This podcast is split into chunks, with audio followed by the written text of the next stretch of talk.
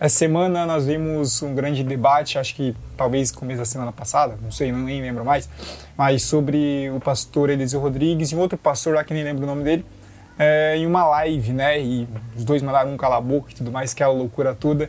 E o pior de tudo isso é, claro, nós sabemos que no mundo em que nós vivemos, ah, você não pode falar mal do presidente, não pode falar mal de ninguém do outro lado porque você é cancelado simplesmente. Mas o que me espanta é isso tentar acontecer dentro da própria igreja de Cristo, né? Você não pode mais ah, falar contra os falsos profetas, você não pode mais falar sobre as falsas ideologias porque você é cancelado e chamado de louco de N coisas, como aconteceu com alguns apoiadores desse tal pastor do Pix, tá?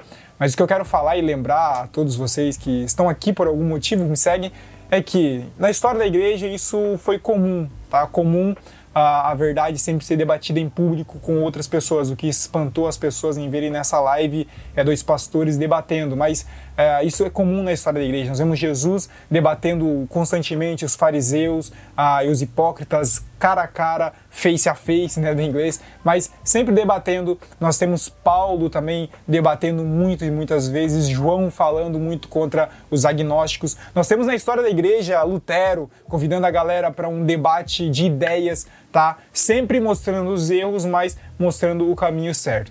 Ah, nós, como homens e mulheres de Deus e cristãos por si só, temos que ter a mentalidade que talvez não estejamos com a razão, mas nós pregamos ah, fielmente a palavra de Deus, que é ela a fonte de toda a razão, tá? E quem conhece o pastor Eliseu e ouviu suas mensagens sabe a profundidade das suas pregações. Até ouvi um outro pastor, acho que é o Adeildo Costa, que, sim, eu vou dar o nome aos bois aqui, Tonei, ah, que falou que ele não tinha teologia e tudo mais. E se você tem um básico de teologia, se você conhece o um mínimo de Bíblia, reconhece a pregação do Eliseu. Então, galera, eu quero chamar a atenção de vocês aqui para vocês ficarem atentos a esse tipo de coisa, a esse tipo de pastores que se dizem profetas só porque revelam um CPF e RG, tá? Entendo que Satanás tem esse poder também, porque ele sabe o seu CPF e o seu RG. Agora, ele não sabe o futuro tá? Ele não tem como falar o que vai acontecer lá na frente. Ele pode tentar mentir para você e você vai na onda, tá? Mas acredite na Bíblia Sagrada, tá? Sempre que você ouvir pregação, independente de quem for, até minhas pregações,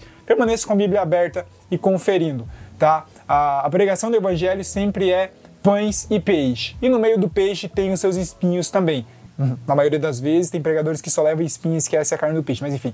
Mas você precisa analisar, entenda aquilo que você ouve. Sim, filtre aquilo que você ouve, até porque sua salvação depende disso, tá?